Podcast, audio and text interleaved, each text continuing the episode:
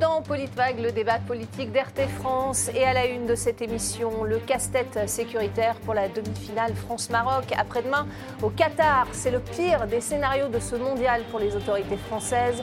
Après les débordements le week-end dernier, en marge de la victoire du Maroc face au Portugal, boutiques dégradées sur les Champs-Élysées et policiers pris pour cible dans plusieurs villes de France. Image de liesse également avec cette qualification historique du Maroc en demi-finale. Un mondial inédit pour les binationaux de France après leurs deux dernières victoires. Écoutez.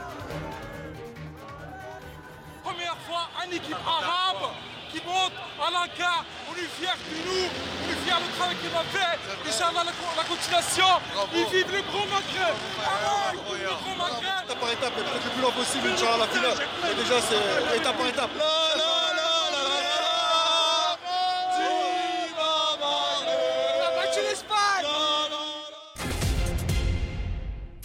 Et pour en parler avec moi sur ce plateau, nos chroniqueurs RT France, François Coq. Bonsoir François. Bonsoir Magali, bonsoir à tous. Face à vous, Stéphane Tiki. Bonsoir Stéphane. Bonsoir Magali, bonsoir à tous. Notre invité ce soir, c'est Rafik Temgari, élu d'hiver droite des Hauts-de-Seine. Bonsoir. Bonsoir Magali, merci Ravi. pour l'invitation. Et, mais ravi de vous avoir sur ce plateau. Et notre éditorialiste, Eric Bonsoir Magali, Revel. bonsoir. à tous. Eric, bonsoir à tous. Euh, merci d'avoir accepté notre invitation. Euh, on va parler donc euh, de cette rencontre à haut risque sécuritaire France-Maroc euh, mercredi au Qatar. Euh, ça va être compliqué euh, selon vous, Eric Revel? Oui, ça va être compliqué. D'abord, il Mm. faut saluer quand même la belle victoire de- du Maroc. C'est historique. hein. C'est la première fois qu'un club africain se hausse aussi haut. Alors, c'est pas la première fois dans l'histoire qu'il y a Oui. des surprises. hein. On se souvient de, de la Corée du Sud, par exemple, euh, qui avait été une, une surprise. Il y a d'autres pays comme ça qui s'étaient euh, s'étaient faufilés. Bon, maintenant, le match, euh, il est très attendu sur un plan sportif, Mm. Oui, après évidemment. nous, on va parler de politique, évidemment. Euh, mais euh, je, je pense qu'il y a, au-delà de, de l'événement sportif incontournable, parce que tout le monde va regarder ce- cette, euh, demi-finale, il y, a, il y a un double aspect. Il y a, il y a un aspect, euh, il y a un contexte politique intérieur, évidemment. euh, parce que le, le- le Maroc, c'est pas n'importe quel pays, c'est un pays qui a été sous protectorat français.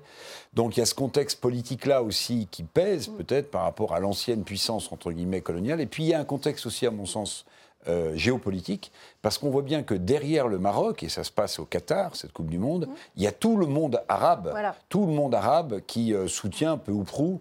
Et là, on oublie, euh, j'imagine, les divergences entre Algériens, Marocains, Tunisiens. Oui, ou- parce que continent tout le, monde, africain, tout le finalement, continent africain et tout le monde arabe va soutenir. Alors, est-ce que ce sera une pression supplémentaire sur les épaules des joueurs euh, marocains ou au contraire une énergie supplémentaire ben, On verra ça mercredi soir. Alors ça, c'est pour le match euh, à proprement parler. Euh, en ce qui concerne les, les aspects sécuritaires, François Coq, est-ce que on peut euh, évidemment euh, redouter des, des débordements? On a vu les images hein, dans, dans- dans le titre de, de ce Politmag, hein, avec ces débordements sur les Champs-Élysées le week-end dernier. Euh, est-ce que ça peut se, se reproduire euh, puissance euh, supérieure, si je puis dire? Alors, d'abord, il faut souhaiter que euh, le sport continue à l'emporter.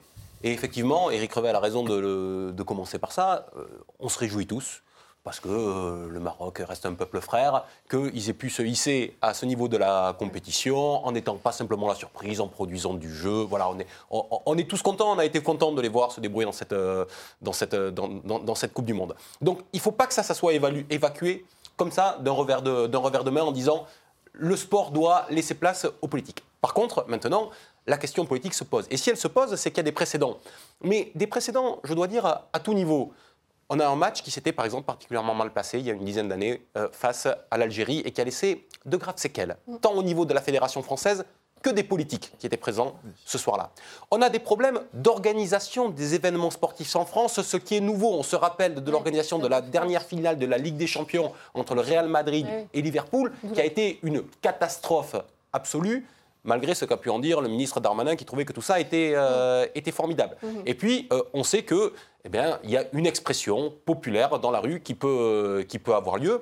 Et euh, ben, il faut mettre en place le, le nécessaire pour qu'elle pour qu'elle ne déborde pas. Et puis ensuite, il y a tout l'arrière-plan qui est ce qu'a évoqué Eric Revel il y a un instant et sur lequel on va, on va sans doute revenir parce que euh, il a décrypté les enjeux géopolitiques. On, a aussi, euh, on est aussi dans un moment de relation un petit peu Tendu. compliqué et tendu entre la France euh, et le Maroc. On sait que depuis euh, de longs mois maintenant, il y a tout un débat, une discussion euh, entre la France et le Maroc, notamment sur les, sur, sur les visas. Ouais. Euh, et ça a l'air de se détendre puisque l'ambassadeur français est réintégré au Maroc, mais on verra comment les choses évoluent. Il ne faudrait pas que tout ça euh, jette un petit peu le, le- le- le voile sur, ces- sur l'amélioration de ces relations. Beaucoup de questions. Euh, Stéphane Tiki, quel est votre sentiment, vous, sur comment vous appréhendez cette rencontre euh, mercredi? D'abord, quelle joie de voir autant de sourires sur des visages. Juste pour commencer, on est dans un pays dans lequel les gens font toujours la tête, ils ont l'air toujours malheureux, on a l'impression que c'est la fin du monde. Vous parlez de la Et- France, là? Bah oui, bah Ah oui, oui. Enfin, vous voyez des gens heureux Bah. vous, dans la rue? Moi, j'en ai pas encore beaucoup vu, mais enfin bon, la Coupe du Monde a ce sentiment et c'est le pouvoir du sport de redonner de la joie et de voir de la cohésion. Vous voulez dire que Euh, la France se réjouit de jouer contre le Maroc? Mais je trouve que la France se réjouit d'être pour la première fois de l'histoire en, demi-finale de la Coupe du Monde. Non, pas la Potentiellement- France. Bah si, la France se réjouit d'être pour la deuxième fois consécutive. Ah oui. En deuxième- mais en- c'est la septième demi-finale. Oui, mais c'est la deuxième consécutive et c'est peut-être la première fois qu'on peut avoir un vainqueur de la Coupe du Monde qui gagne sur deux éditions consécutives. C'est un record pour la France. Ouais, On va pas faire de pronostics. J'aimerais même dire bon. autre chose, vous savez, pardon. euh, J'adore ce côté patriotisme où je vois tout le monde se balader avec les, les drapeaux français. J'aimerais que ce soit pas que juste pendant la Coupe du Monde, que ça reste Ah, vraiment beaucoup- le temps de l'année. Euh, voilà, ça c'est dit. Ensuite, euh, pour rebondir sur ce qu'a dit François Coq, évidemment, moi je suis euh, originaire du, du continent africain et je suis très heureux de la victoire du Maroc. Vous l'avez perçu Euh, comme ça, vous aussi? Bien Euh, sûr, oui. on- moi j'ai soutenu euh, le, le Maroc. Ils ont eu un parcours euh, euh, très courageux. Ils ont battu des grandes équipes. Mhm. L'Espagne a quand même gagné la Coupe du Monde avec une grande équipe. On a connu Iniesta, Xavi et tout ça. Ils ont battu le Portugal de Cristiano Ronaldo. Ils ont sorti des poules. Franchement, ils ont un parcours extraordinaire. Et, et- et rappelons quand même que moi qui suis d'ailleurs originaire du Cameroun, euh, depuis euh, 90, où le Cameroun avait réalisé cet exploit à l'époque avec Roger, Roger Mila. Mila, On en a sûr, parlé déjà Roger ensemble. Mila. Eh ben, euh, avoir un pays africain qui réussit cet exploit-là, sûr. eh ben, ça, ça fait plaisir. Et donc le Maroc va effectivement jouer non seulement avec le poids du Maroc, mais aussi avec le poids de tout le continent africain qui rêve euh, de, de réaliser un exploit face à la France. Euh, moi, je soutiendrai euh, l'équipe de France pour ce match-là parce que voilà, j'ai j'ai ces affinités avec, euh, avec la France. Et je trouve d'ailleurs qu'on peut aimer les deux. hein. Il n'y a pas forcément d'antagonisme de l'un ou l'autre. C'est bon. du sport. Euh, juste pour terminer, parce qu'on évacue très souvent ce volet sportif passé au volet sécuritaire. Pour moi, le, le sport doit rester euh, au cœur de ce système-là. Les joueurs vont jouer. C'est un match de foot. C'est une demi-finale de la Coupe du Monde, en espérant que le, le meilleur l'emporte, même Mm. si je souhaite que la France s'emporte. Maintenant, en ce qui concerne euh, le, le climat sécuritaire, je vais encore aller de l'autre côté. Ce n'est pas le football qui entraîne le fait que les gens cassent dans la rue. Non, mais par je le contre, on a répète beaucoup de- nouveau. on a beaucoup d'événements euh, qui, qui suivent euh, Lors ces des victoires. événements, par exemple, qui, sont été, qui ont été pardon, les manifestations des Gilets jaunes, ça ne concernait pas les Non, footballeurs. là, ça n'a rien à voir, Stéphane Tiki. Alors, Euh, ça n'a rien à voir, ma chère Magali, lorsqu'il y avait les manifestations des Gilets jaunes, il n'y avait pas de casse dans la rue Non, non, mais pardon. On, Ah, là, on parle donc la match violence sport- des- la violence des Champs-Élysées quand c'est les Gilets jaunes, on excuse. ensuite, et c'est Ah, plutôt le d'accord. cas en général. Pour vous, il y a une gradation de violence. C'est-à-dire qu'une violence faite par des gens qui cassent une manifestation des Gilets Non, jaunes, c'est excusable. Mais par contre, la violence faite dans les matchs de foot, on dit que c'est pas grave, ça passe. Non, non, ça ne passe pas. C'est pas ce que je veux dire, mais c'est ces Bah, violences qui, Vous avez évacué quand même cette euh, violence-là. qui suivent ces rencontres sportives. Donc, Euh, on les redoute, en tout cas, les autorités les redoutent. D'ailleurs, elles ont mis un dispositif de sécurité mais vous conséquent. répondez pas à ma question. Est-ce que les violences en sportive, On va avancer dans le débat, ce n'est pas le débat. Euh, Rafik Temgari, s'il vous plaît, euh, quel est votre sentiment? Vous voyez, on est en train déjà de débattre alors que le, le match n'a pas eu lieu. terminer ma phrase pour dire que moi, je n'accepte aucune violence, qu'elle soit faite dans le sport ou hors Évid- du sport. Évidemment, c'est parce du que en direct. mais pas du tout ce que je voulais dire. si Rafik. Temgari. Alors, pas tout pas d'abord, moi, je tiens à féliciter le Qatar pour l'organisation de ces Jeux. Sincèrement, à aujourd'hui, euh, on peut dire qu'on n'a pas vu de débordement au Qatar. L'ensemble des participants disent que ça se passe très très bien, et en l'occurrence les supporters français qui partent sur place et qui sont vraiment ébahis parce que euh, euh, il n'y a pas de cohue, il n'y a pas de, de- de- de- les sorties de stade c'est fluide. euh, en normal, les termes- stades, il y a trois pelés entendus dans les stades. Ouais, mais quand même ils sont nombreux. je me dis que nous, ce Les qu'on a Français, fait je crois, ont donné un coup de main sur la sécurité. En en, plus. en l'occurrence, je pense que euh, recevoir un événement mondial de, de, de, de, de- de- de la sorte, je pense que c'est très très bien réussi.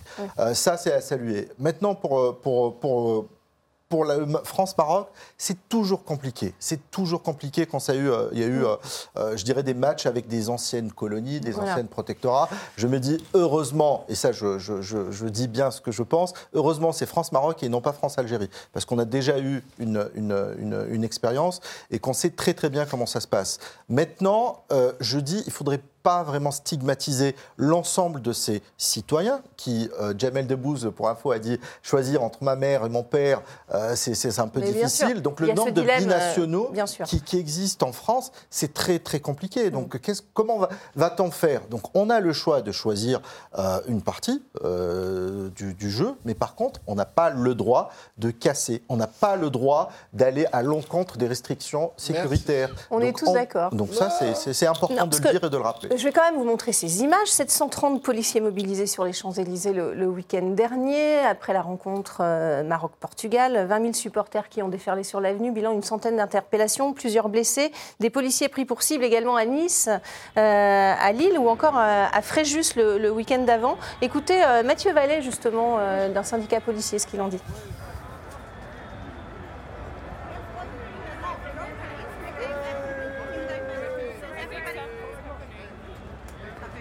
Mathieu Vallet.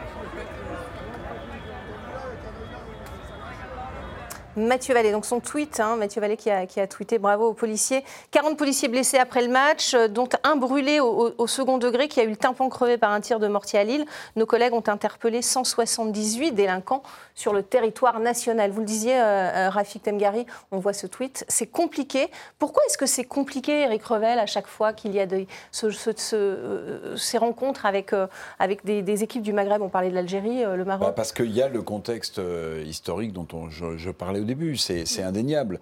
Celui qui nie, d'ailleurs sans parler de colonialisme, mais celui qui nie que dans une rencontre sportive de très haut niveau, avec un enjeu très fort, une Coupe du Monde, euh, il n'y a, pas de, de contexte politique, il passe complètement à côté de, de la chose. Que ce soit d'ailleurs pour des raisons historiques euh, qui lient la France euh, à une partie des, des pays du Maghreb, ou pour d'autres raisons.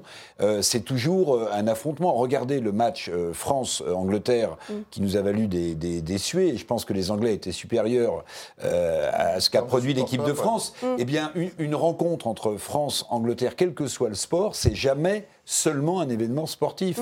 C'est là aussi parce qu'il y a des strates historiques qui remontent à très très loin, euh, Jeanne d'Arc étant l'épisode le plus connu, mais à chaque fois, en fait, des, des rencontres de très euh, haut niveau ont toujours un contexte politique du- duquel on ne peut pas, à mon avis, euh, s'exonérer. Mais ce que je voulais dire tout à l'heure, puisqu'on parlait de- du Stade de France et de la... Je la- rectifie juste pour France-Angleterre. A priori, les échauffourées n'avaient pas, le fait de supporters anglais. Non, non, non, mais je ne parle pas des échauffourées, je parle de, de l'intensité Ouais. du match et du fait que dans une rencontre comme celle-là, c'est pas qu'un événement sportif. Quand vous avez euh, un match de rugby qu'on appelle, le- qu'on appelle le crunch Mhm. entre la France et l'Angleterre, c'est un match de rugby, mais ça va au-delà. Ce sont nos meilleurs ennemis, on le dit tout le temps. Mhm. Donc il y a, quel que soit l'endroit, quelles que soient les équipes qui s'affrontent, au bout d'un moment, Évidemment qu'il n'y a pas forcément des débordements dans les rues, mais il y a un contexte historique, politique qui pèse. Mhm. Mais ce que je voulais dire, euh, tout- euh, vous disiez tout à l'heure, euh, bravo à l'organisation du Qatar. Alors c'est vrai, Ouais. mais François Coq disait aussi, mais on n'espère pas revivre le fiasco du Stade de France pour Ouais. la Championnat. C'est vrai,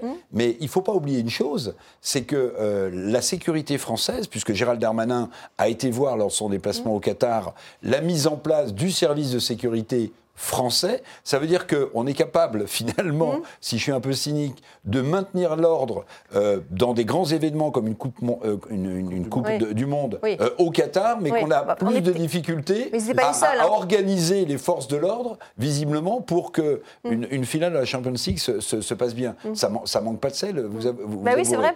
Bon, ils ne sont pas tout seuls au Qatar. Il y a non, aussi non, les autorités bien qatariennes. sûr. Mais maintenant, il y, a une- il y a aussi une chose qu'il faut, euh, qu'il faut, qu'il faut, qu'il faut dire, c'est que euh, pour les policiers euh, français, j'en- discutais Ouais, avec quelques-uns, c'est un vrai, vrai sujet. hein. C'était le, le pire des scénarios pour eux? Bah oui, oui, euh, oui. La place Beauvau, là, on sait que Gérald Darmanin a réuni euh, ses directeurs, euh, son cabinet, les gens intéressés, pour essayer d'imaginer une organisation essentiellement et unique pour ce match. Parce que n'oubliez pas une chose, ce sera la première fois dans cette Coupe du Monde qu'on va avoir peut-être, quel que soit celui qui gagne, des supporters peut-être face à face, en plus, en plus, c'est-à-dire des supporters de l'équipe de France déçus ou contentes, et des supporters euh, marocains déçus ou contents euh, de l'issue du match. Donc ça, ça rajoute, au-delà de tout ce qu'on a dit, à la difficulté, euh, c'est ce que disent les forces de l'ordre, d'essayer de, que tout se passe bien et que, quelle que soit l'équipe victorieuse, qu'il n'y ait pas plus de débordements Ouais. que ceux auxquels on a assisté précédemment. Ouais, donc Gérald Darmanin qui doit annoncer des mesures d'ailleurs demain. Olivier Véran, lui, euh, n'est pas inquiet. Écoutez le porte-parole du gouvernement, mais visiblement, il n'a pas vu les images du, du week-end dernier, hein, ni en France, ni sur les Champs-Élysées. Regardez. On doit être dans l'anticipation de l'organisation des forces de sécurité pour éviter qu'il y ait des débordements. Mais ça, c'est la mission à laquelle s'attelle le préfet de Paris sous l'égide du ministre de l'Intérieur, Gérald Darmanin. Mais les choses se déroulent pour l'instant très bien depuis le début de la compétition. Voilà, François Coq, les choses se déroulent très bien depuis le début de la compétition. Alors, si on voit les images sur les champs du week-end dernier, on est un petit peu dubitatif quand même. Oui, alors il faut, il faut bien distinguer quand même ce qui s'est passé. Par exemple, le week-end dernier sur les, euh, sur les Champs-Élysées, il y a eu deux temps. Et d'une manière générale, je ne crois pas tant que nous ayons à craindre des supporters en tant que tels. Le week-end dernier, sur les Champs-Élysées, après le match de l'après-midi qui était la très belle victoire du Maroc sur le, sur, le Portugal, ce sont des familles qui sont euh, beaucoup oui, venues se déverser sur les Champs-Élysées. d'amalgame, Et c'était une- vraiment une ambiance euh, très bonne enfant, Mmh, de partage, euh, et, et justement où bah, les supporters français euh, espéraient bien pouvoir donner rendez-vous euh, ce mercredi aux, supporters marocains. Donc ça, c'était c'était un beau moment. Ce qui s'est passé, c'est qu'à partir d'un moment, à partir de 20h à peu près samedi, c'est des gens d'une autre nature hein, qui sont venus et la question du football n'était absolument plus la question centrale. La question du football était un prétexte pour venir à un moment donné euh, se confronter à l'institution républicaine et faire part, sinon de revendications, du moins à un moment donné, euh, essayer de, créer une, confrontation directe. Voilà. Ben, c'est ça auquel on aura peut-être droit passé au Stade de France, d'ailleurs. mercredi. Ce qui est certain, c'est qu'il y aura du monde sur les Champs-Élysées parce que d'une manière ou d'une autre, l'une des deux équipes euh, va l'emporter et donc ce sera le point de rendez-vous. Ça sera vrai aussi dans un certain nombre euh, de quartiers. Dans beaucoup d'endroits, ça se passera bien dans un premier temps, mais il y aura irruption forcément et on le sait aujourd'hui de jeunes notamment qui vont vouloir en découdre, d'autres groupes qui euh, ne sont pas issus du Maroc ou quoi que ce soit, qui vont se saisir aussi de l'occasion pour venir s'en mêler, parce que c'est ça quand même qui va se, se passer. Alors M. Véran, lui, n'est pas inquiet, euh, il a tort de ne pas Oui. être inquiet. J'ai entendu dire que le ministre de l'Intérieur prévoyait déjà 2000 policiers et gendarmes autour des Champs-Élysées, puisqu'on a l'impression que ça se focalise là-dessus. Mais je le redis, ça se focalise aussi dans beaucoup de, Oui, oui, d'autres de villes, hein, quartiers, de- de populaires. Euh, c'est vraiment une poudrière quand même.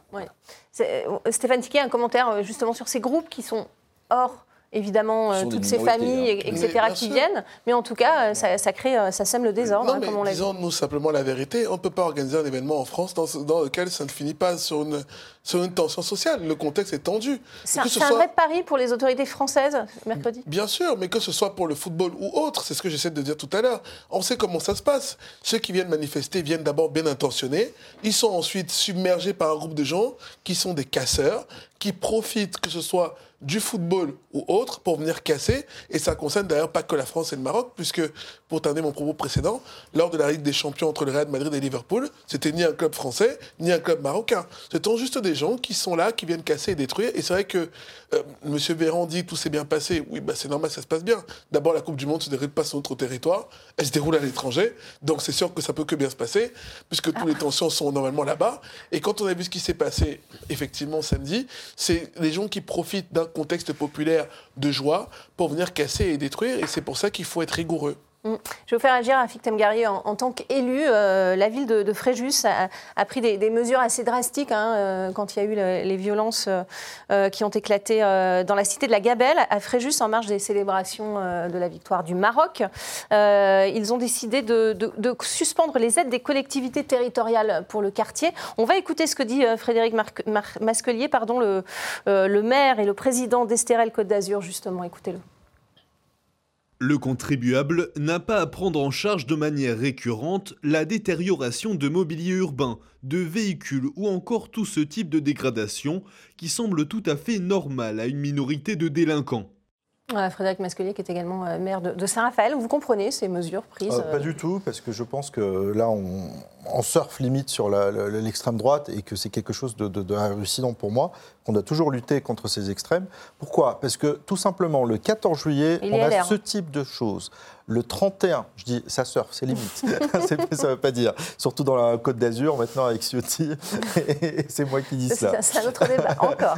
mais, mais juste pour dire, le 31 décembre, aujourd'hui, sur les Champs-Élysées, c'est la même chose. Énormément de casseurs. Le 14 juillet, Oui, bon. c'est la même chose. Alors qu'on ne fête pas la Coupe du Monde. Mm. La différence, c'est qu'on a vraiment politisé ce- ce- le, le sport. On a vraiment politisé le foot, alors qu'au départ, c'était vraiment un moment de joie, de bonheur qui réunissait l'ensemble des familles.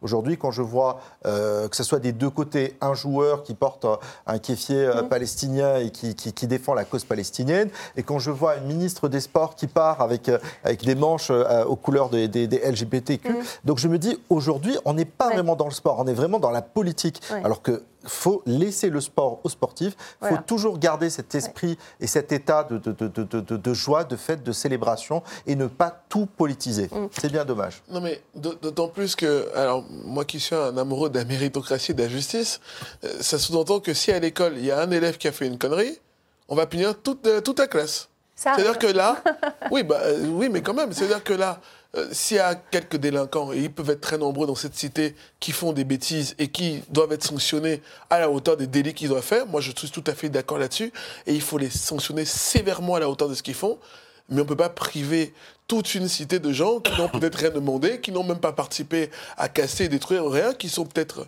qui ont assisté à ça et qui d'ailleurs se plaignent eux-mêmes puisqu'ils habitent là-dedans, qui veulent la paix. Il n'y a aucun parent qui souhaite que son fils soit casseur ou délinquant euh, et qui se battent justement pour se vivre. On leur dit bon voilà, comme vous habitez dans la même cité que des gens qui ont cassé, eh ben on va vous couper tous ces aides. Donc vous n'êtes pas d'accord C'est, en fait, c'est prôner de la justice et faire de l'injustice. François Voilà. Coq, votre sentiment sur euh, ces mesures de, de rétorsion? Non, je suis d'accord. On peut, on peut pas amalgamer, euh, amalgamer les gens, ça n'a pas de sens. Euh, euh, L'exemple que, que prenait Stéphane Dicky sur la, sur la classe me parle à l'enseignant que je suis. Parce qu'on peut, on peut peut-être punir une classe tout entière, mais c'est interdit. Vous voyez Ah, c'est interdit, d'accord. Eh oui, C'est bon de donc, savoir. on, donc, C'est on pour ça rejoint là-dessus. cet exemple. Mais enfin, euh, je note que sur les élus, euh, la, la plus brillante euh, en termes de capacité d'anticipation a été Madame Hidalgo, qui s'est prémunie depuis Oui. de longs mois contre ce France-Maroc Oui. en interdisant toute diffusion à Paris Ouais, on va sur voir écran géant. Oui, ce ne sera pas le cas. Donc, euh, et pour le président du Rassemblement national, regardez ce qu'il dit. À, chaque match avec des équipes du Maghreb, ça se passe mal. Regardez.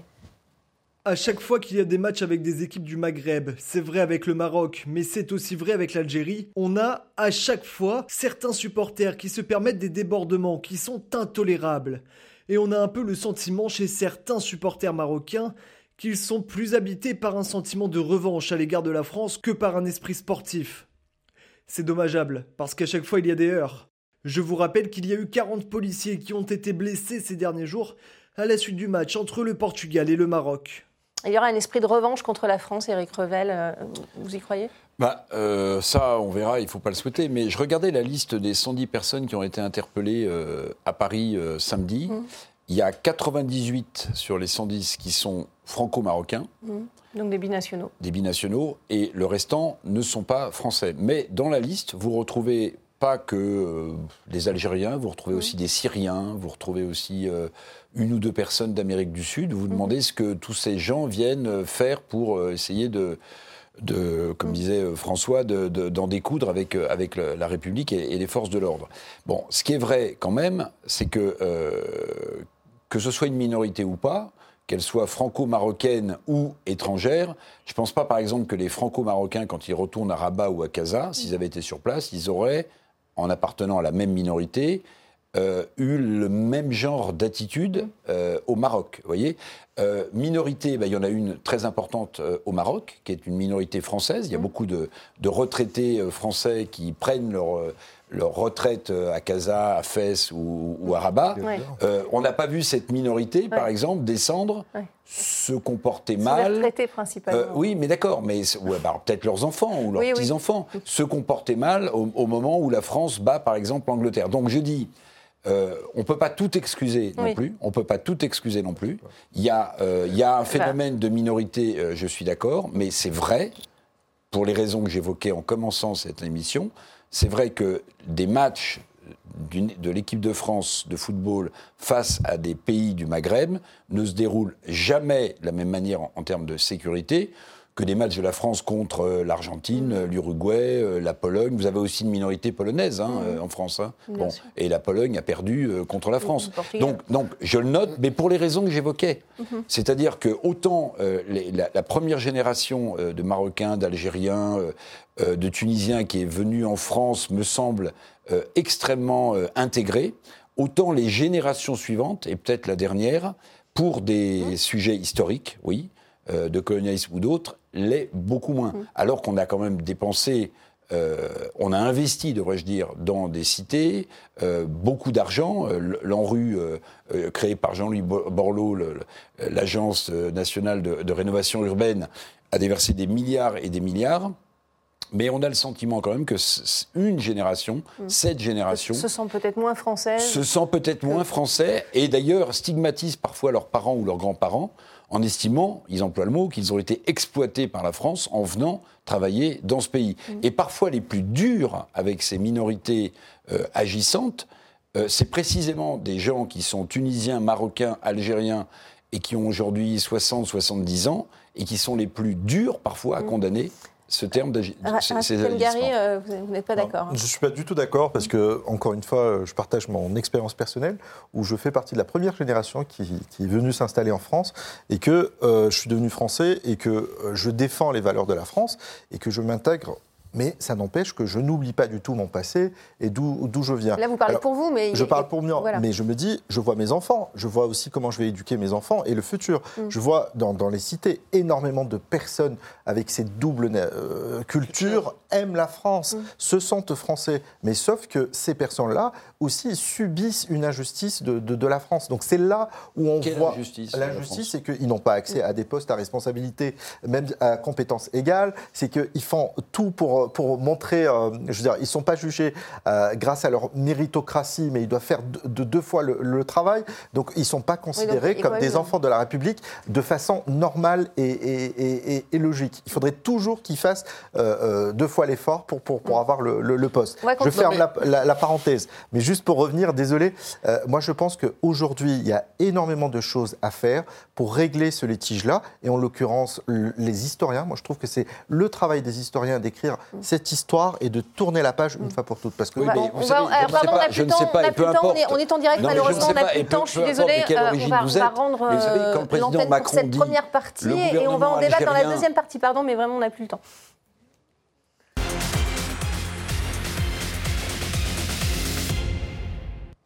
Bienvenue dans cette euh, deuxième partie de, de Politmag. Euh, On continue de parler de cette rencontre à haut risque mercredi euh, pour la demi-finale au Qatar, France-Maroc.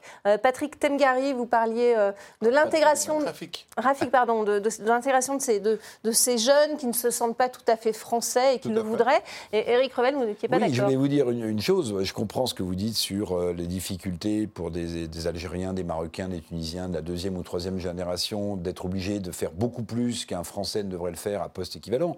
Mais euh, il ne faut pas non plus oublier que certains pouvoirs en place, comme le pouvoir algérien, se servent de la guerre d'Algérie comme d'une rente mémorielle pour euh, expliquer son propre échec à développer son pays en Algérie. C'est quand même une réalité. D'ailleurs, rente mémorielle, le terme a été utilisé par le président Macron. Et Je dirais aussi cite, avec la complicité du pouvoir français qui protège aussi leurs comptes bancaires qui sont en France, ainsi que l'ensemble de leurs propriétés. Donc Alors- c'est là où on peut dire les deux pouvoirs sont, sont, sont- sont à pointer du doigt. Ouais, Stéphane Tipi, je pour peu terminer. moins d'accord avec vous. Évidemment, je suis d'accord avec vous sur le point de départ. Moi-même, je suis un du Cameroun. Quand je suis arrivé, j'ai compris qu'il fallait qu'on travaille plus que les autres. Mais après, moi, ça me dérange pas parce que je crois à la méritocratie et c'est le système qui veut qu'on travaille plus que les autres.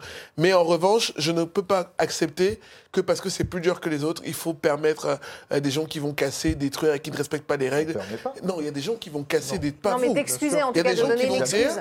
c'est parce non, que c'est trop sûr. difficile. Bien sûr. C'est parce qu'il faut travailler plus que les autres que bon, du coup, moi, je vais craquer, je vais casser. Et moi, je dis aux gens, euh, il faut respecter les règles, il faut y croire. Et, et d'ailleurs, si on arrive à être là, vous, vous comme moi aujourd'hui, ça montre que c'est possible. Et à chaque fois, je leur dis, si on se bat, si on travaille, si on prend les valeurs que nous ont données nos parents, parce que nos parents nous ont toujours dit de respecter la loi. Par exemple, moi, je, je- je raconte une, une seconde, parce que ça, ça va prendre du temps, mais j'ai souvent débattu avec des, des- des parents d'enfants qui disaient Oui, mon fils, euh, il s'est fait agresser par la police.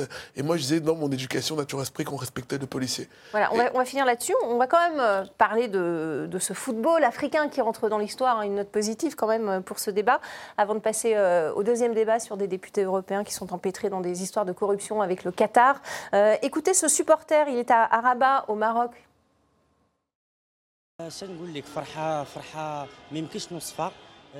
Que dire? Quelle joie Je ne l'avais jamais imaginé. Nous sommes le premier pays africain à atteindre les demi-finales de la Coupe du Monde. Que dire? Vraiment, c'est au-delà de nos espérances. Les gens n'auraient jamais pu l'imaginer.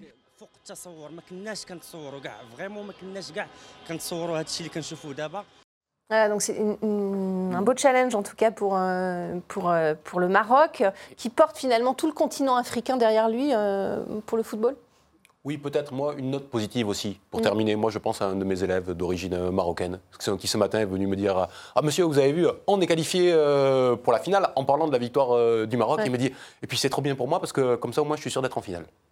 Voilà. Voilà, ils ont, ils ont, ils ont double chance en fait. Euh, bah, il ne faut pas regarder le match finalement, non Non, mais c'est vrai que c'est un exploit. Personne n'aurait imaginé le Maroc avec le groupe qu'il a eu, les, les combats qu'il a eu contre le Portugal, l'Espagne, arriver là. Et c'est voilà, ça aurait été la Coupe du Monde des exploits. hein. Le Cameroun a battu le Brésil, hein. donc euh, c'était la première fois qu'un pays du continent africain battait le Brésil.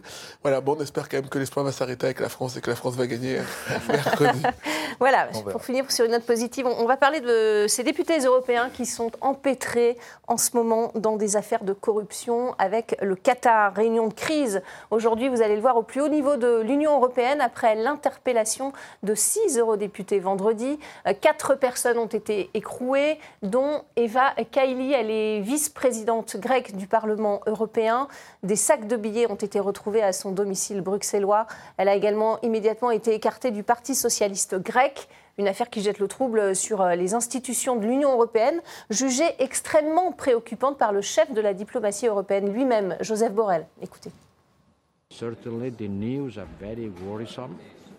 Cette information est vraiment très inquiétante. Nous sommes confrontés à des événements, à des faits qui m'inquiètent, probablement parce que j'ai été président du Parlement européen.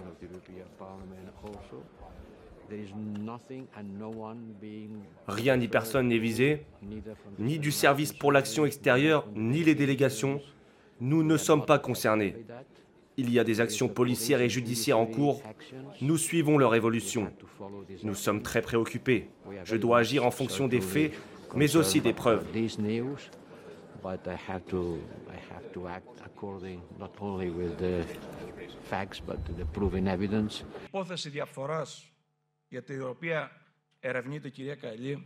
L'affaire de corruption pour laquelle Mme Cayley fait l'objet d'une enquête a été connue vendredi.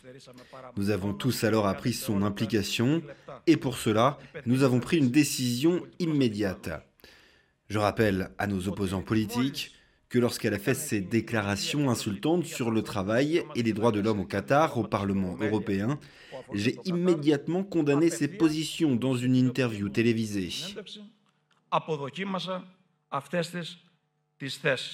Euh, affaire euh, très très préoccupante selon les propres termes de, Joseph Borrell. Euh, le Qatar Gate peut-il déstabiliser l'Union européenne, Éric Revel? Ben, On verra. Je crois qu'elle a été incarcérée, la, la ouais, vice-présidente. Oui, incarcérée, hein. Donc, comme quatre personnes ont été L'enquête apparemment va très vite. Elle a été mise en, garde à vue, l'équivalent. Elle est incarcérée. Mm. On a retrouvé 600 000 euros à son domicile, si j'ai bien compris. Chez un Italien.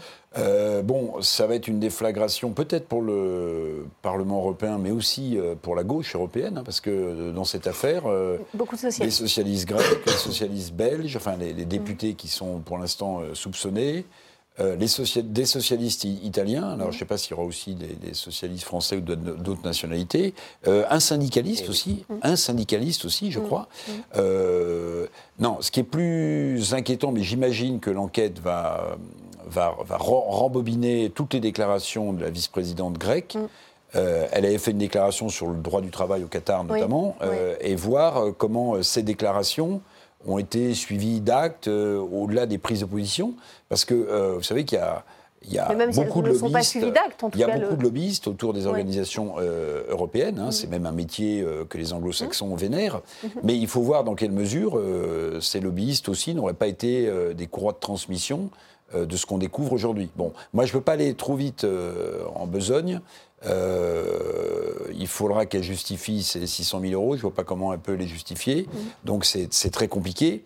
Et du coup, ça remet une pièce quand même, si j'ose dire, dans, dans la machine euh, euh, sur le Qatar, sur l'attribution de la Coupe du Monde. Enfin, c'est tout ça Sur que ça les relance. députés européens Oui, oui, sur les députés européens, mais, mais, mais ça relance tout ça, forcément, forcément. Ouais. Ça relance tous ces débats. François Coq. Ouais, il y, a- y tous ces aspects-là. D'abord, commençons quand même par la question euh, du Qatar. Le Qatar, nous dit-on, fait du soft power. Ok, très bien, il fait du Champion soft du soft power, power, ils ont, euh, ils ont le PSG, personne ne dit rien, c'est légal, il n'y a pas de souci. Là, on est en train de parler d'autre chose. On est en train de parler de corruption avérée avec un flagrant délit. C'est pour ça que cette vice-présidente du Parlement européen euh, est, aujourd'hui, euh, dort aujourd'hui euh, en prison. Donc, on est sur une situation de corruption en tant que telle avérée. C'est pas du soft power la corruption. Excusez-moi, c'est pas du même registre. Donc, Monsieur Macron est venu nous dire il y a quelques semaines. Ne confondez pas le sport et la politique à propos de la Coupe du Monde. Au moment même où le Qatar est en train de pratiquer des opérations de corruption au sein du Parlement européen, il vient d'annoncer que lui, il va partir à Doha mercredi pour la demi-finale de la, de, la, de- de la Coupe du Monde. Mhm. Excusez-moi, mais il y a un problème aujourd'hui sur la manière dont, au plus haut sommet de l'État, on entretient des relations spécifiques et particulières avec le Qatar. Ça, c'est le premier point. Et la France Deuxième bénéficie point. des largesses du Qatar aussi, peut-être dans des contextes euh, Et- pas de corruption, mais bon. euh, Deuxième point, sur la question de, de- de- de l'institution euh, européenne. Ça serait trop facile de dire euh, le verre est dans le fruit et c'est quelques individus euh, isolés. Certes, tout cela doivent être euh, sévèrement condamnés pour ce qu'ils les ont fait. Mais enfin, c'est quand même l'institution européenne qui a une pratique, comme ça vient d'être rappelé, avec les lobbying, qui ont pignon sur rue, qui sont autorisés au sein même de la Commission euh, européenne et du Parlement euh, européen, qui induit aussi ce genre de situation, qui permet on le voit, des dérives sur des pratiques de corruption qui se traduisent, parce qu'on l'a déjà vu sur cette, euh, sur cette affaire, sur des votes au sein du Parlement européen. Il y a un mois, le Parti socialiste européen a voté contre tous les autres, finalement, pour soutenir euh, le Qatar. Tout le monde se demandait bien pourquoi, et finalement, aujourd'hui, on commence déjà à avoir des, des explications. Donc, il y a aussi un problème de structure. Il y a un problème institutionnel. La manière dont marchent Bruxelles et Strasbourg est une manière qui, qui, qui- qui- qui- qui marche sur la tête. qui pose question. On va écouter justement les propos de Eva Kaili qui s'est exprimée devant le Parlement européen en novembre dernier et qui a défendu justement le Qatar. Regardez. Aujourd'hui, la Coupe du Monde au Qatar est la preuve, en fait, que la diplomatie sportive peut aboutir à une transformation historique d'un pays, avec des réformes qui ont inspiré le monde arabe. J'ai été la seule à dire que le Qatar est un leader en matière de droit du travail, avec l'abolition du kefala, l'introduction du salaire minimum, malgré les difficultés que même les entreprises européennes nient pour faire appliquer ces lois. Ils sont engagés dans une vision par choix et se sont ouverts au monde. Pourtant, certains ici appellent à les discriminer. Ils les intimident et accusent de corruption tous ceux qui leur parlent ou s'engagent. Et pourtant, ils consomment leur gaz, leurs entreprises y gagnent des milliards. Voilà donc pour euh, les propos d'Eva Kaili, euh, je rappelle vice-président du Parlement européen, Patrick Temgari, votre... Rafik Temgari. Pardon. Mais il n'y a pas de souci. Rafi, pardon. Alors, euh, c'est pas une première, donc il n'y a pas de souci. Euh, pour revenir, moi je pense que ça dépend du degré d'implication de ces élus-là. Donc là, pour l'instant, s'il y a une enquête qui est en cours, il y a une justice qui doit faire son travail. Moi, je fais vraiment euh, confiance dans la justice européenne. Donc je me dis que c'est grâce à un juge belge qu'il y a eu euh, quand même. Il y cette, il va y avoir une enquête interne, c'est ce qui a été annoncé. Vous faites On le- confiance en la justice bah, européenne? je pense que oui, il faudrait vraiment faire confiance à la justice parce que le jour où on fait plus confiance à la justice, on ne peut pas aller très loin. Aujourd'hui, la justice, elle a fait son travail, que ce soit une justice euh, institutionnelle, mais il y a aussi des associations. hein. Pour rappel, il y a l'association Anticor qui qui travaille sur énormément de dossiers en France, et, et c'est- c'est c'est la même chose pour, pour l'échelle européenne.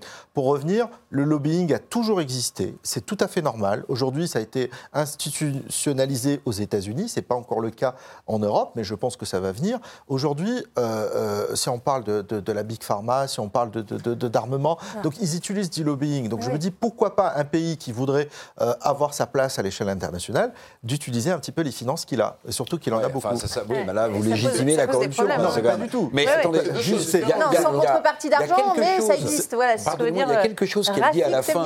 Il y, a, quelque chose qu'elle dit à la fin de sa prise de parole du mois de novembre qui me semble, alors pour le coup très juste, c'est qu'en même temps que euh, les opinions publiques euh, dénoncent plutôt dans les pays euh, occidentaux, européens, euh, les droits de l'homme euh, et les droits du, du travail au Qatar. Les mêmes groupes de ces mêmes pays ont fait énormément d'affaires, notamment en construisant des stades. Il n'y en avait qu'un seul, il y en a huit aujourd'hui. Donc ces grands groupes de BTP, est-ce qu'ils ont regardé à ce moment-là euh, la, question, la du droit du travail, la question euh, du, du- la façon dont, dont les gens étaient traités? Non. Euh, ce qu'elle dit à la fin me semble juste quand même. C'est-à-dire que Oui, oui. là où il y a des contrats, euh, l'opinion publique euh, ne voit rien passer. Or, c'est bien des groupes français, anglais ou autres qui ont, qui ont, qui ont, qui ont lancé ces chantiers, qui ont été payés pour le faire quand même. hein. Euh, Stéphane Tiki, votre sentiment sur cette affaire? Écœurante. Écœurante dans le sens où euh, c'est toujours le même problème, c'est ceux qui donnent toujours des leçons de morale, les socialistes en particulier, parce qu'ils sont très adeptes de donner des leçons de morale aux autres. Non mais c'est vrai, ils sont toujours en train de, de monter au cocotier plus que les autres en disant qu'ils sont plus blancs que blancs. Et au final, euh, c'est toujours ceux qu'on fait euh, malheureusement avoir. Et, et je- je- par exemple, Anne Hidalgo, euh, pour rebondir à ce que disait tout à l'heure François, Anne Hidalgo, elle a dit qu'elle appelait, elle appelait à boycotter la Coupe du Monde au Qatar.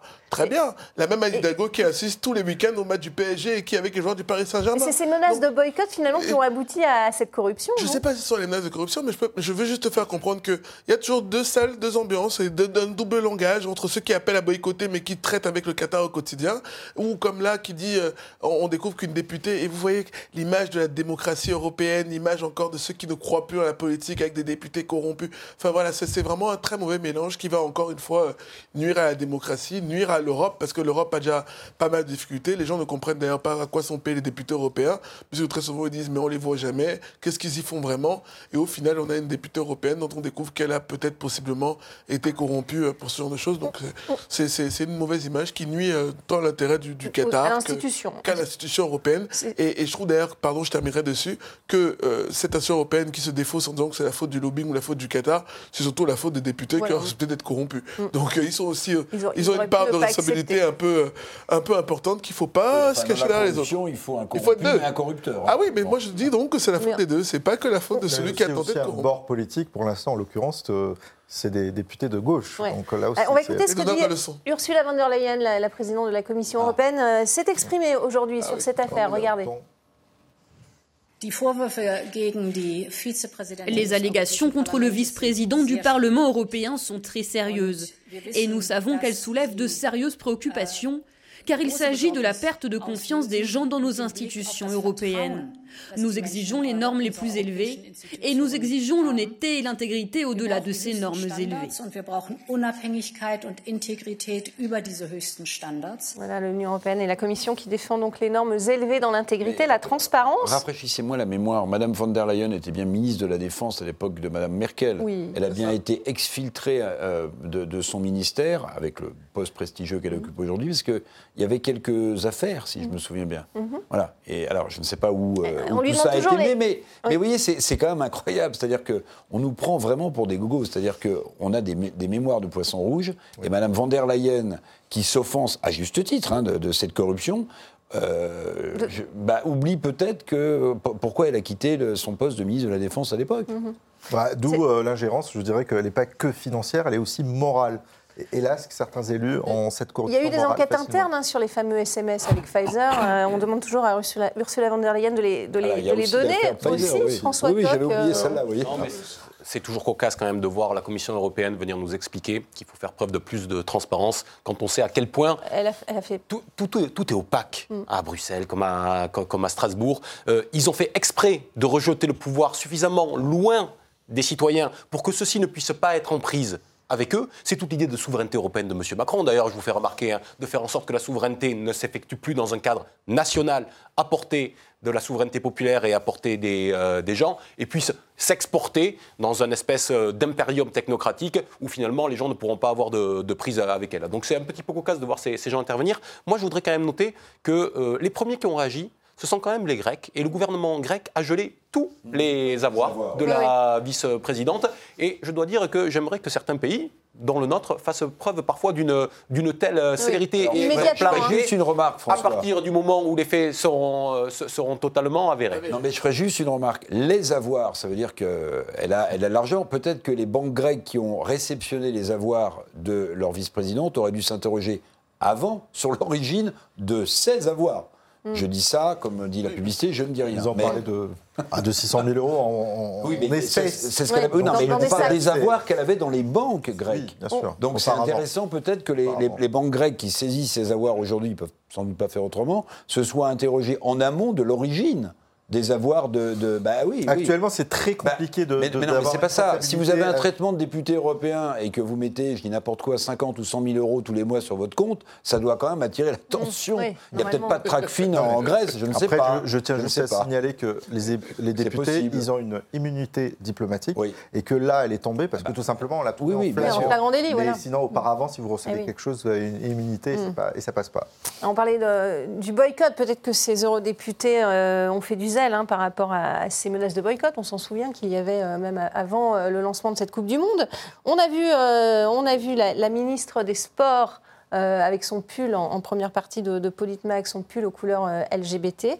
Emmanuel Macron, on le disait aussi, avait dit qu'il ne fallait pas poli- politiser le sport. Écoutez-le. Je pense qu'il ne faut pas politiser le sport. Et, la vocation, d'abord, ces questions-là, il faut se les poser quand on attribue les événements.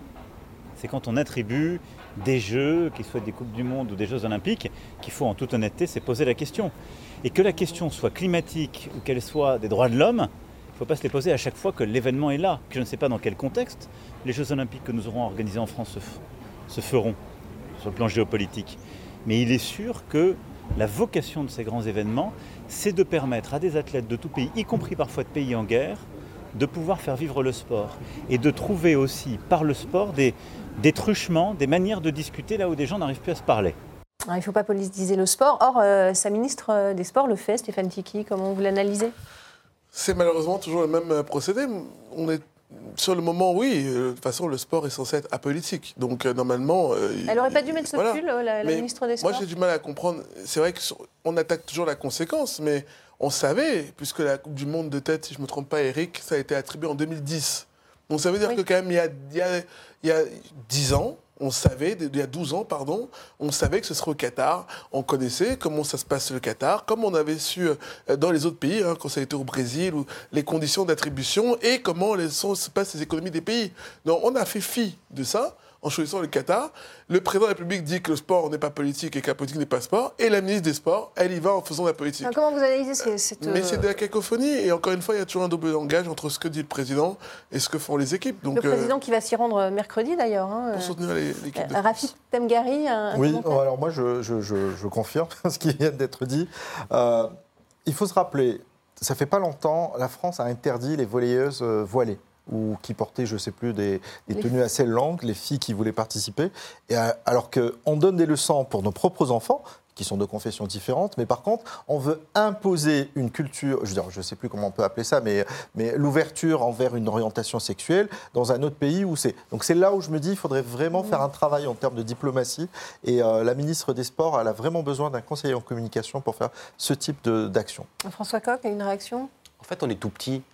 Parce que quand nos ministres ou notre président de la République sont obligés d'agir par la bande Mhm. pour donner un petit signe en mettant quelque chose sur un vêtement, leçons. nous, et, mais, et nous, on donne les leçons de cette, euh, de cette manière-là. On n'est pas capable, quand on a quelque chose euh, à dire, de poser le problème tel qu'il est sur la table et Oui, de dire les ouais. choses. Nous autres, la France, je veux dire, voilà, on peut dire au Qatar qu'on n'est pas d'accord avec la manière dont, dont, dont- dont ça se passe. Voilà, on aurait pu prendre nos responsabilités effectivement en 2010, on aurait pu les prendre euh, depuis, on pourrait les prendre encore aujourd'hui. En Et, France. et finalement, on fait des choses euh, par la bande. Tout ça, est- tout ça est un jeu. Pour en rebondir fait. juste une seconde, pardon, sur, sur ce que dit François. Si la ministre des Sports, elle a, elle a un désaveu par rapport à ce qui se passe ou un désaccord par rapport à ce qui se pas. passe au Qatar, ben, elle n'a qu'à pas y aller. Mais voilà. Quel est l'intérêt d'y aller en montant en plus Oui. ce sentiment-là qui va, encore, qui va donc arriver dans, dans- dans une tribune officielle avec tout le monde et tout le monde va encore pointer la France en disant mais la France elle vient. C'est, c'est- ça nuit à tout le monde et ça nuit à la France. bien le pays. Je pense pas que ça va changer quelque Oui, chose voilà, en ça n'a pas, eu tellement de- d'effets. C'est- Ni le boycott oui. d'ailleurs, ni les appels au boycott. Le Eric boycott, C'est vu d'ailleurs, hein, Bah, les- Un les commentaire audiences. Vous avez eu la cruauté de- d'exhumer cette déclaration du chef de l'État, c'est très cruel parce que, évidemment, avec euh, les commentaires qu'on fait sur euh, France-Maroc, ce qu'on a dit, un événement euh, planétaire sportif est toujours un événement politique Bah, Bien sûr. et économique. Et économique. Et qui sert Emmanuel Macron Donc- également, donc- évidemment. Donc, donc ça veut dire que quand vous obtenez les Jeux Olympiques, euh, bah, ça va être une vitrine mondiale Mm. qui va être aussi un, un aspirateur à devises. hein, parce que vous faites venir des, des touristes, puis vous essayez de donner la, la meilleure image possible de votre pays. Donc c'est à la fois politique et économique. Dire le contraire, c'est ou bien, mais je ne peux pas le croire parce que le président de la République est quelqu'un de très intelligent, ou bien c'est ne rien comprendre au sport, ou bien ne rien comprendre à la politique. D'ailleurs, il y va. C'est peut-être politique aussi. Euh, tout de suite, on va passer à, à Politmag Lactus, qui a retenu notre attention dans le reste de l'actualité.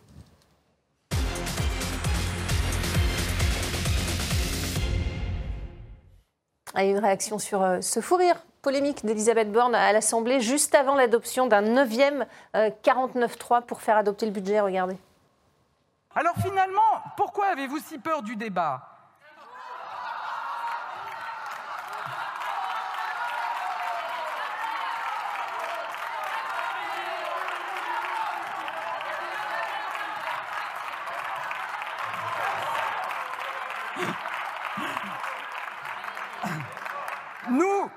Nous, nous ne le fuyons pas.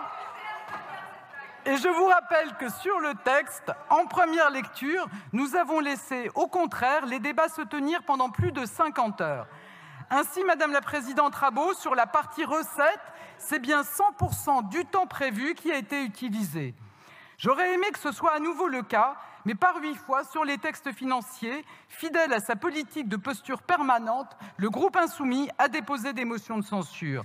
Par votre comportement, nous manquons de temps. Et j'aimerais croire que les autres groupes de la NUPES ne s'y trompent pas. Voilà donc un, un rire qui a choqué euh, certains députés. Euh, un commentaire, euh, François Coq Plus rien n'est respecté dans ce pays. Mhm. Ni les institutions, ni l'Assemblée nationale, ni le politique, tout simplement. Et ce qui transparaît là, c'est cette connivence entre les uns et les autres. C'est un jeu de rôle. Tout le monde le sait. Mhm. La Première ministre le sait, les, opposi- les oppositions le savent. Ils jouent, les uns, les autres, à se renvoyer la balle. Et nous autres, nous devrions être là, spectateurs, et apprécier ce qui nous est euh, proposé. Et appliquer les lois qui Ils ne se rendent pas compte à quel point euh, nous trouvons ça ridicule. Voilà. Et ça nous est de plus en plus étranger.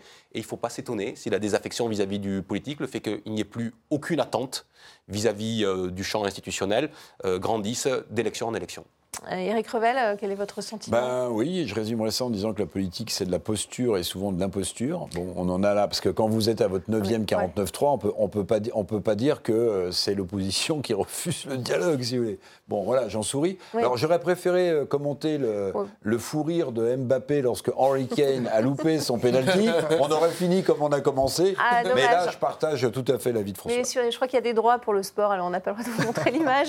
Sté- Stéphane Tiki, un, un commentaire? Non, mais c'est- je ne sais pas si dans les figures de style, je réfléchissais à une anathème ou un oxymore, mais faire 9-49-3 et dire qu'on est pour le débat, bon, c'est même d'ailleurs très drôle. on aurait pu penser que c'était euh, un one-man show, un spectacle au théâtre. Malheureusement, sa vie politique, euh, voilà, c'est écœurant. Elle, voilà, rit de sa qui- propre phrase, finalement. oui, bah, ça s'appelle faire de l'autodérision. Au moins, elle en a. C'est c'est déjà pas mal. Mais c'est vrai que dans ce système-là politique à l'Assemblée nationale, c'est peut-être pas le lieu ni l'endroit. Et peut-être certainement pas le moment.